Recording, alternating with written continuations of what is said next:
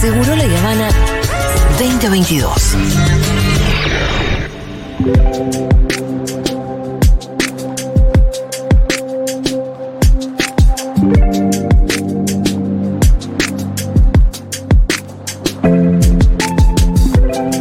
Hace algunos días se presentó en la legislatura porteña una iniciativa que me pareció sumamente interesante, aunque me costó un poco entenderla, así que para eso estamos acá. Eh, se presentó el mapa de la policía y entiendo yo que es una plataforma, un sitio eh, interactivo donde la ciudadanía más o menos va construyendo esto, un mapa de la policía, ¿no? Donde se pueden hacer la denuncia, sabes dónde están las comisarías, quiénes son los comisarios, información por ahí que es pública pero que está más o menos oculta. Eh, pero además, sobre todo, entiendo que se pueden hacer eh, denuncias, Denuncias. ahí también. Sobre el accionar de las fuerzas. Exactamente, sobre la violencia La institucional. ubicación de ellos me parece también. Sí, estoy en la página, que es mapadelapolicía.com, para que quienes estén escuchando también vayan entrando conmigo, mapadelapolicía.com, eh, y veo que los responsables son Revista Crisis, eh, el MT, el CELS y Ofelia Fernández, legisladora, entre otros. Vamos a saludar a nuestra amiga Ofelia. Ofe, ¿cómo estás? Julia Mengolini y el Pitu Salvatierra te saludan. ¿Qué tal? ¿Cómo les va? Bien, Ofe, ¿vos? Bien, por suerte. Bueno, acá estamos mirando el mapa.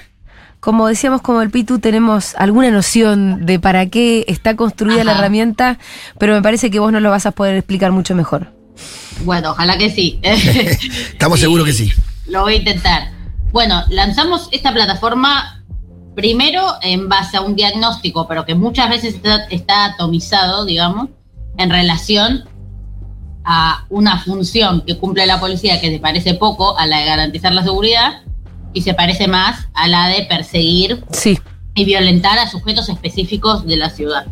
Es decir, o lo que yo vengo diciendo es, se trabaja un criterio de quién es peligroso y a quién hay que cuidar que es sesgado y arbitrario en el cual trabajadores de la economía popular, sobre todo el espacio público, jóvenes, sobre todo jóvenes pobres, eh, personas de la población travesti trans, digo, entre otras, terminan siendo víctimas cotidianas de un accionar policial violento que muchas veces llega a puntos extremos y eso moviliza y conmueve y activa como una noción eh, o reconoce ese error de manera más clara y sensible, por Sí. decirlo de una manera, cuando tal vez hay un caso de gatillo fácil o algo de esas características, pero que luego queda ahí, ¿no? claro. La idea era cómo trabajar en un diagnóstico más eh, preciso y total de la situación de la violencia policial en, en la ciudad, porque es el distrito en el que soy legisladora. Pero entendiendo que hay un problema con la policía histórico en general, que es sin dudas una deuda de la democracia y que hay que reparar en la medida que se pueda. En mi caso, tener una influencia directa en, en- en ese proceso no es fácil en una legislatura que no te lo permite eh, Sí. cuando sos oposición. Entonces nuestra idea fue poder generar algo Claro. que independientemente de que haya o no voluntad política de su parte, exista y sea una herramienta para, uno, conocer mejor a, la- a esa estructura, entender bien mejor que hay personas, digo que la policía no es eh, una cosa abstracta, ya que hay personas, que hay jefes, digo que es una es una estructura casi de funcionarios públicos, entonces, bueno, digo, entender bien cómo, cómo es esa escala, esa jerarquía, Eh, pero sobre todo para que la gente pueda sumar testimonios que después de un proceso de verificación y demás se puedan volcar en la página y que puedan, que puedan darnos una foto más clara de qué es lo que está pasando, pero obviamente también que incite a no naturalizar esos hechos y ya sea o querer visibilizarlos, que es lo que podemos hacer de manera inmediata, o tener acompañamiento para encarar un proceso de denuncia penal Sí, digamos, que, que eso también es una opción que se, que se plantea eh, el mapa. Vos tenés cuando presentás un testimonio la, la posibilidad de querer visibilizarlo y contarlo o la posibilidad de que iniciemos un proceso de, de denuncia concretamente o incluso Claro. porque hay, perdón, y con, con esto cierro porque creo que ahí sinteticé más o menos la idea. eh, está saliendo mucho una línea de parte de algunos eh, sí, vinculada a que esto es para perseguir policías, escrachar policías y no sé qué. de- digo, eh, hasta, hasta me han acusado de fascista, o sea, directamente está todo muy confuso. sí, sí, Eh, esto hasta debería servirle al buen policía claro. para delimitarse de, qué sé yo, jefes corruptos, o jefes corruptos o definiciones políticas represivas, pues también puede pasar, ¿no? Eh, Que se acatan órdenes que, te- que son hasta más grandes todavía. Entonces, creo que es una herramienta que tiene que servir para justamente delimitar más claramente dónde hay buen accionar, dónde hay mal accionar. Eh, así que bueno, nada, en eso estamos trabajando. Sí, eh, bien pensado eso. De, un buen policía no tendría por qué temerle al mapa de la policía, No, claro. sino todo lo contrario, incluso hasta lo podemos condecorar. ¿no? Claro, bueno, yo decía cuando lo lanzaba, tipo, bueno, si ya sabemos que en una comisaría, cuando va alguien a denunciar violencia de género, se ocupan de centralizar el proceso, reciben la denuncia de manera humana y arregla y comprometida, qué sé yo. Digo, herramientas que le- si, si sabemos eso de una comisaría, a la gente le sirve saber esa Sí. información. Digo, es útil. También. Sí. conviene ir acá. Entonces, donde hay buen accionar, la idea es también poder contarlo. Si ellos salen tan a la defensiva, una sospecha que no hay tanto buen accionar, tal vez, eh, y que de hecho tienen ganas de seguir ocultando algunas de las cosas que pasan ahí. Esa, para mí, bueno, y eso para mí es algo inadmisible. Entonces, un poco Sí. responde a eso. Y que les molesta mucho el control civil sobre la fuerza de seguridad, teniendo Sí. ese pensamiento no de retrógrado de hace muchos años. Siempre fue un problema para la fuerza de seguridad el control civil. Claro. Y Sí, claro. no debería hacerlo. Sí. Que tampoco es que este mapa va a garantizar un control total, No. o sea, son otras las, las- las- las- son otras los engranajes que se tienen que mover para eso, pero al menos empieza a marcar algún límite o lo intenta. Eso es como para mí la virtud que tiene. Como para Em, tampoco exagerar, pero, pero poder ser claros en que falta mucho y que algo hay que empezar a hacer. Sí, sí, y además es un lindo, es un recurso para cualquiera, me parece. Em, yo me acuerdo que en una época teníamos el, el manual el de la Correpi. Bueno, claro. Eh, y acá, bueno, también tenés el, una, un apartado que es qué hacer ante una detención policial. Muchas veces no ¿Cuáles son sabemos. tus derechos y todo eso? Muy Sí. inspirado en ese recursero de Correpi. Bueno, eh, está bien, porque fueron unos precursores y la verdad Sí. que está bien sistematizar una información que al mismo tiempo es muy simple. Em, pero, pero hay bastante confusión. Mirá, para decirte que los pequeños burgueses también tenemos nuestros temas.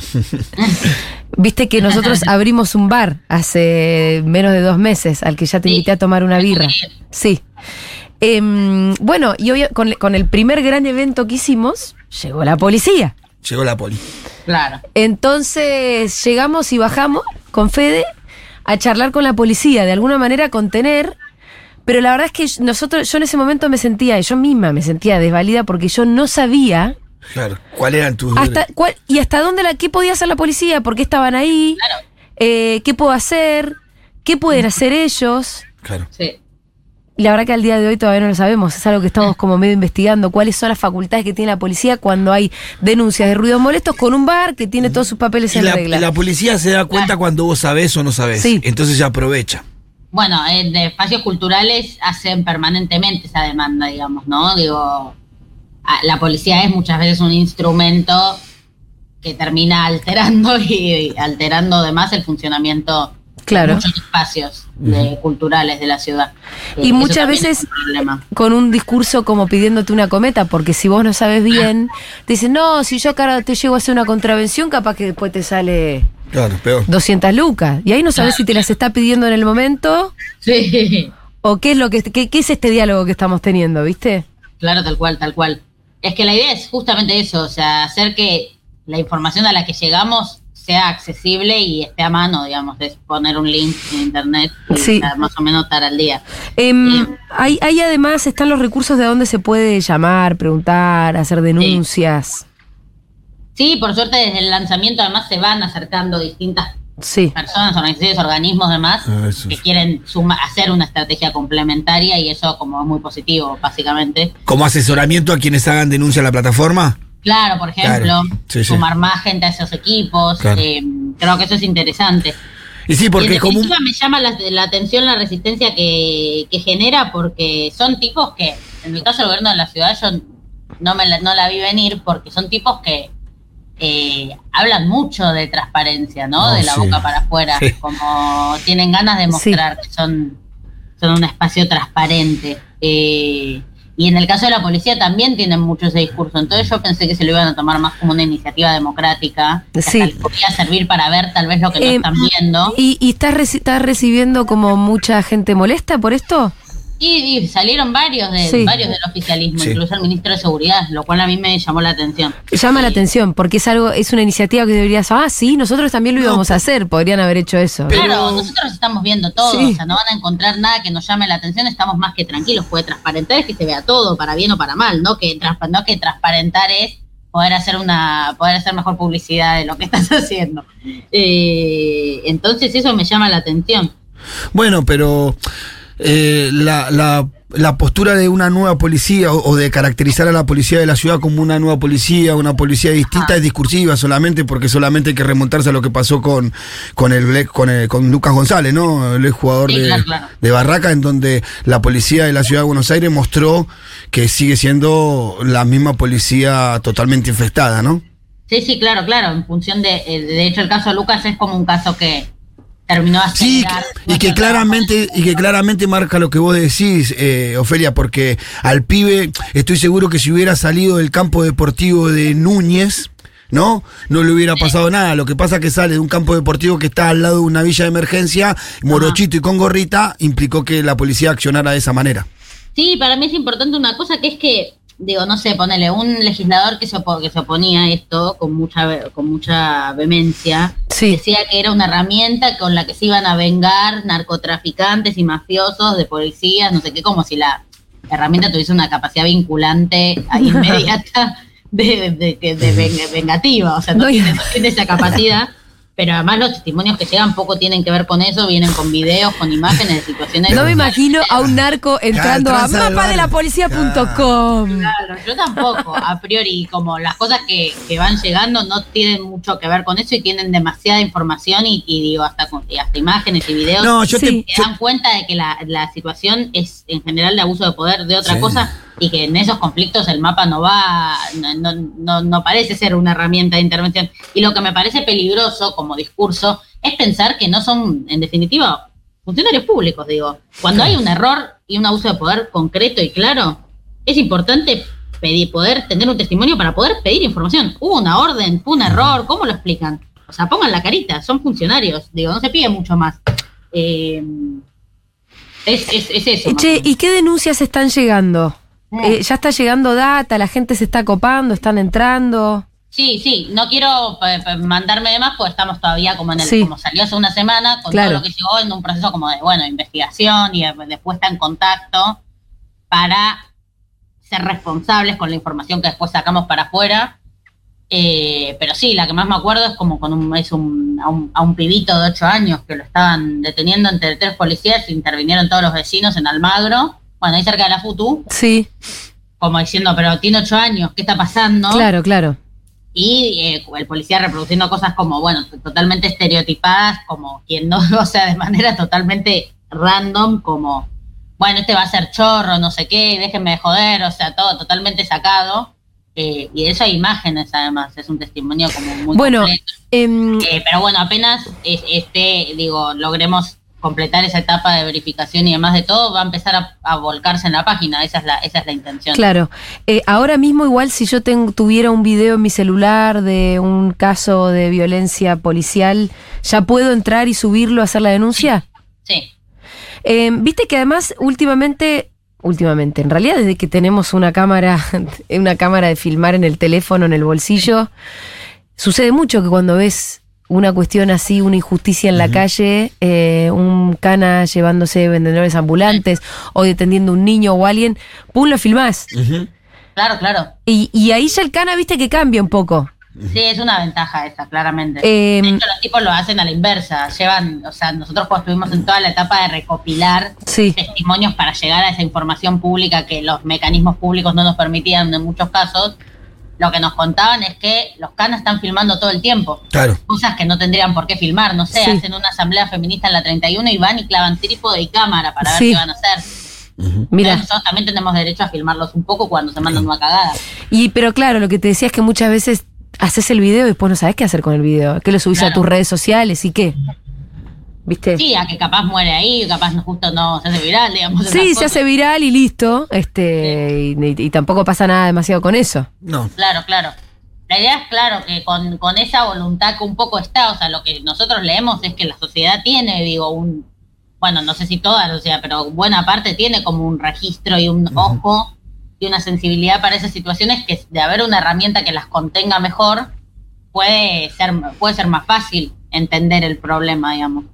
Y eso es una parte importante para mí de la iniciativa. Hay que entender bien los problemas Sí. Sí. eh, para después combatirlos. Eh, a mí me hubiese gustado esto, bueno, te- parece que estoy totalmente despechada, que haya una mejor reacción del oficialismo para hacer una inteligencia común, ¿viste? Claro. Te llega un testimonio y los tipos tienen geolocalizados a los policías, decir, che, y en esta esquina quién estaba en ese momento, o sea, digo, para poder eh, entender bien cada hecho, pero por el tono que le fueron dando, yo creo que no va a ser posible. No. Pero bueno, tenemos otros organismos que se están acercando, bueno, ya desde el CELS, por ejemplo, WACBI, que tiene una larga historia ahí, Correpi también nos, nos manifestó como bastante buena onda. Sí. Eh, bueno, vinieron de la Secretaría de Derechos Humanos de Nación, digo, la Defensoría del Pueblo, digo, tener con lo que hay una buena articulación para, para casos de estas características. Hay un grupo de madres, eh, no me acuerdo de ella, madre, madre del dolor, que está la mamá de Ezequiel de Monti. Sí, el- ellas vinieron, por Ah, suerte. bien, bien. La- Las tienen, protagonistas. tienen mucho laburo en esto, hace mucho tiempo que vienen laburando la violencia institucional como, como Sí. eje. Estuvieron en la presentación, por suerte, para mí es muy, fue muy valioso e importante que estén las madres en lucha contra, contra la violencia policial. em, porque, bueno, obviamente son las que fueron valientes en serio, digamos, y las que por no naturalizar las muertes de sus hijos o hijas y, y pelearla ter- terminaron estando en el ojo de la tormenta y aún así siguieron peleando y hoy son, digo, grandes referentes de, de este tema y por suerte acompañaron y estuvieron y lo celebraron, así que obviamente también ahí hay, hay un trabajo en conjunto. Bueno, es importante, sobre todo, como decías vos, ante la reacción este, esto, negativa, casi infantil de la oposición, Tiene más sentido. saber que además esto, que, que además eh, tiene el apoyo de gente que, Claro. que tiene una historia Sí. en cuanto a la denuncia contra la violencia institucional. Y aparte me parece muy razonable ante una fuerza de seguridad que no cumple con las cuestiones más básicas como identificarse. Es muy, muy complicado en cualquier eh, barullo encontrar un policía identificado con nombre y apellido, con el cartelito acá, que debería Claro. tenerlo todo el tiempo. Sí, de hecho en, las, en los testimonios eso va a pasar mucho, que no Por eso. tengan ningún, que no hayan podido conseguir nada que no, que deje claro quiénes fueron los que los policías que intervinieron. Eh, eso es como va a ser el trabajo más difícil, por eso hubiese estado bueno como una mejor voluntad de parte del oficialismo, pero bueno, lo, lo- lo construiremos como siempre a contramano, Eh, que nunca fue tampoco un impedimento final. Eh, hay, por último, Ofe, ¿hay en la página mm, sí, algún lugar donde se pueda chatear con alguien o llamar a algún lugar específico? Eh, no, yo eh, entiendo que iba a haber, sí. A ver, eh, lo voy a mirar a ver si al final está. De, eh, está en las redes sociales del mapa, en. Instagram, por ejemplo, que es una manera de mandar, ponerle un mensaje Claro. directo si querés hablar con alguien. Pero vos cuando haces tu testimonio nos ponemos en contacto. O sea, o si querés hablar más por dudas o lo que sea, creo que lo mejor es hablar a la página, al Instagram. Perfecto. ¿Y el Porque creo que Instagram? al final eh, el cosito no está. El Instagram es mapa de la para- policía. para- El cosito como un, bo- un botito que te chaté. Sí. Sí, eh, pero bueno, el mapa de la policía en redes sociales te recibe un ser humano. sí, Pero bueno, obviamente con el también eh, en los testimonios que haces está la, eh, está la puesta en contacto. Incluso si tenés una duda sobre el, si el testimonio es válido o no es válido, bla, lo mandás igual y después te, se pone en contacto. O sea, lo hablamos Bien. más claro. Se puede seguir entonces en Mapa de la Policía en Instagram y entren a mapadelapolicía.com a, a mirar la página, a entrar a las distintas, los distintos iconitos al mapa. em, hay listado de recursos, de herramientas, de las investigaciones. Hay notas también periodísticas, quiero decir, hay información eh, producida acá en este, en este mapa y me imagino que también la información se va a ir produciendo de manera colectiva, ¿no? A partir de, de las denuncias y de que se conozca. Así que está bueno también darlo a conocer. Sí, tal cual, tal cual. Ofelia, te agradecemos mucho, te mandamos un abrazo enorme. No, gracias a ustedes por cubrirlo y un abrazo enorme como siempre. Dale, dale, te esperamos en Junta, que ahí seguro sí. te vas a cruzar con algún, algún Eh, Yuta un día también. casi voy, pero se suspendió, o sea, me había invitado Ivancito, pero se suspendió por Ah. lluvia y no pude ir. Bueno, pero ah, no faltarán oportunidades. Un abrazote. Por suerte no. Abrazo, chao. Era Ofelia Fernández, legisladora porteña por el Frente de Todos, presentando el mapa de la policía de la Ciudad Autónoma de Buenos Aires.